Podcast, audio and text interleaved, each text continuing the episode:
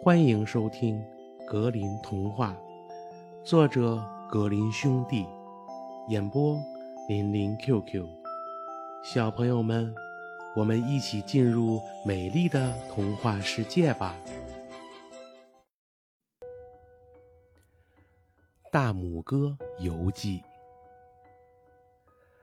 从前有个裁缝，他儿子个子矮小的，只有大拇指那么大。因此，人们都管他叫大拇哥。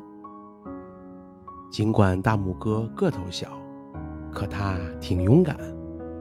有一天，他对父亲说：“父亲，我要去周游世界。”“好啊，我的儿子。”老裁缝一边说，一边拿来一根编织用的长针，在尾端呀用蜡做了个圆饼。带上这把剑备用吧。小裁缝打算和家人一起再吃顿饭就出发了。于是，他蹦蹦跳跳来到厨房，想看看妈妈为这最后一顿饭做了些什么。妈妈，今天吃什么饭菜？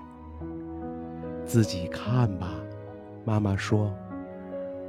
饭菜已经做好了，放在灶台上。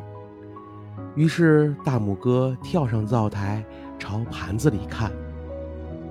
可是他把脖子伸得太长了，盘子里冒出的热气一下子把他带进了烟囱，又在空中转悠了一阵，才落到地面上来。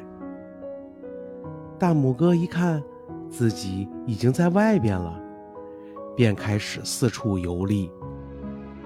他先来到本行一位大师傅家，但那里的伙食不是很好。女主人，假如你不改善伙食，我就不住这里了。而且明天早上还要在你家门口用粉笔写上：“土豆太多，肉太少。”土豆先生，再见了。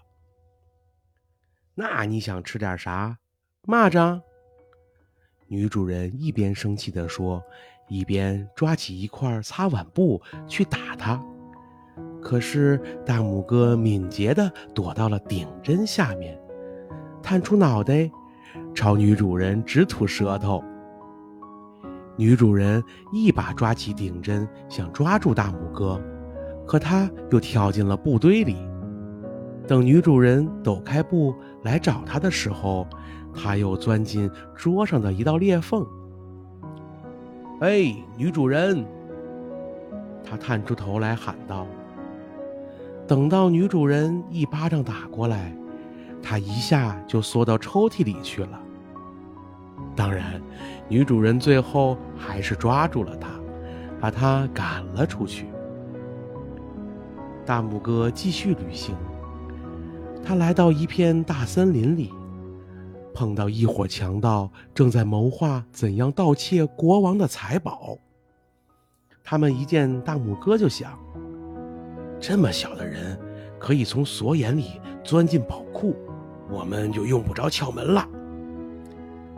于是，其中一人冲他喊：“喂，勇敢的歌利亚，敢跟我们去宝库吗？你可以溜进去。”然后把钱扔出来给我们。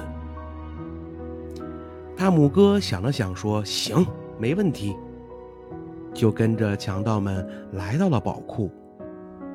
他把门从上到下检查了一遍，想看看有没有裂缝。很快，他就找到了一条足以让他钻进去的缝。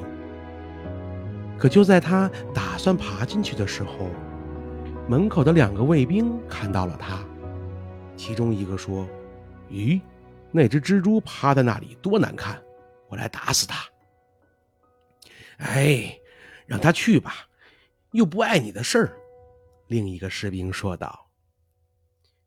就这样，大拇哥安全地爬进了宝库，打开了一扇窗子，强盗们正在下面等着他。他把一袋又一袋的金子扔出窗外。正当大拇哥干得起劲的时候，国王来检查宝库了，他赶紧藏了起来。国王发现有几袋金子不见了，可不明白是怎样丢的，因为门上的锁和销子似乎都没有人动过，戒备也挺森严的。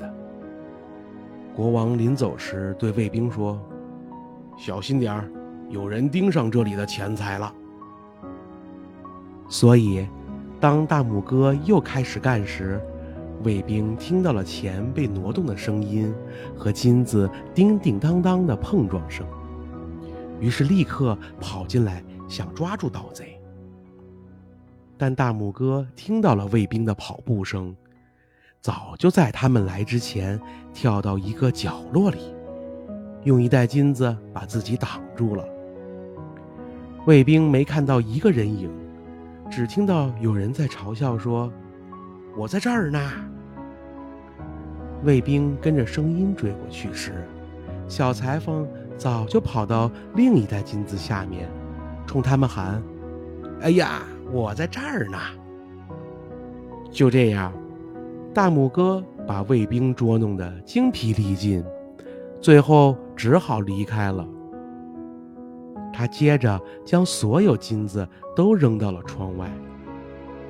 大拇哥使出全身力气把最后一袋抛起来，然后敏捷地跳上袋子，跟着弹了出来。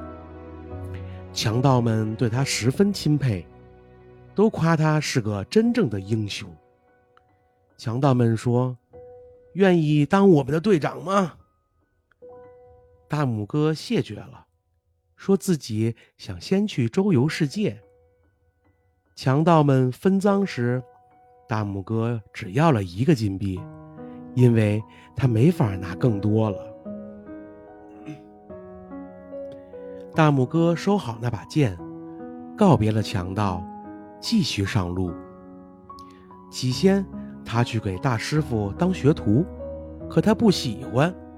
最后。在一家酒店当起了侍者，那些女佣们可受不了了，因为大拇哥把他们偷偷从菜盘里拿了些什么，从地窖里偷走了些什么，通通告发到老板那里，而女佣们却看不到他。女佣们说：“你等着瞧吧，我们会找你算这笔账的。”然后串通一气捉弄大拇哥。不久后的一天，一个女佣正在花园里割草，她看到大拇哥在草地上蹦来跳去，就赶紧的一把将大拇哥卷进了草垛，然后用布捆好，悄悄拿去喂牛了。牛群里有头大黑牛。一口把大拇哥吞了下去，倒也没伤着他什么。牛肚子里黑乎乎的，没有一点光亮。